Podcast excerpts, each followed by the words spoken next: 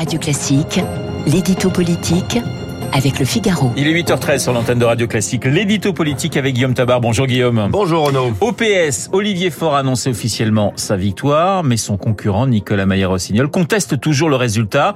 Qu'est-ce qui se passe au Parti Socialiste? Bah Écoutez, le Parti Socialiste offre le spectacle d'un parti non seulement coupé en deux, mais incapable d'organiser de manière fiable un scrutin au périmètre pourtant réduit, et pour tout dire, d'un parti en bout de course. Alors, quand 46 millions de Français élisent leur président, on a les résultats le soir même, département par département, commune par commune. Bon, là, je veux bien admettre que la machine électorale d'un parti n'est pas les mêmes moyens que celle de l'État, mais plus de trois jours après le vote, qui n'a pourtant réuni que 23 257 votants, non seulement le désaccord persiste entre les candidats, mais personne n'est capable de donner des chiffres certifiés par fédération.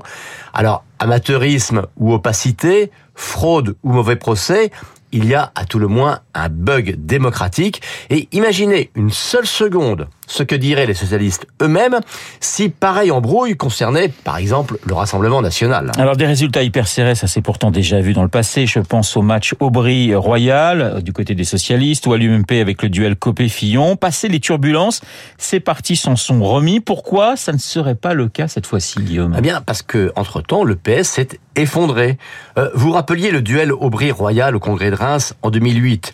Mais c'était au lendemain d'une présidentielle où la candidate socialiste avait fait 47,3% au second tour, pas 1,75 au premier. Et dans le cadre d'un vote qui avait concerné 130 000 militants, pas 20 000, donc 6 fois plus. Alors le PS a pu se diviser quand il était un parti conquérant et même dominant. Il suffit de rappeler bien sûr Mitterrand-Rocard, euh, le célèbre congrès de Rennes entre Jospin et Fabius, ou on vient de le dire Royal Aubry. Euh, c'est vrai à droite aussi, hein, quand euh, avec la guerre Chirac-Balladur, pour ne citer que celle-là, qui n'avait pas empêché l'élection de Chirac, ou encore au FN, avec le schisme Le Pen-Maigret, qui n'avait pas empêché deux ans plus tard Le Pen d'accéder au second tour. Mais quand un parti est en chute libre, et c'est le cas du PS, toute division, tout blocage peut devenir mortel et les socialistes risquent d'en être réduits à entonner c'est la chute finale. Alors vous savez, hein, les adversaires d'Olivier Faure lui reprochent d'avoir radicalisé le PS en le plaçant dans l'orbite de Mélenchon, mais en fait le qualificatif de radical, il est à entendre moins dans un sens idéologique que dans un sens historique et politique.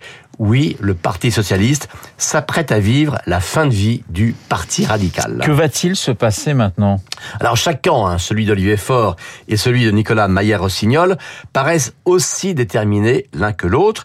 Bah, ça promet un congrès assez surréaliste à Marseille le week-end prochain et un contraste entre un mouvement social qui s'est réveillé contre les retraites et qui paraît puissant, et une gauche qui, au PS mais aussi à LFI, montre ses divisions, ses impasses, ses incohérences, et qui ne paraît plus capable de transformer un mouvement d'opposition à Emmanuel Macron en offre politique alternative. L'édito politique signé Guillaume Tabar, tout de suite mon invité.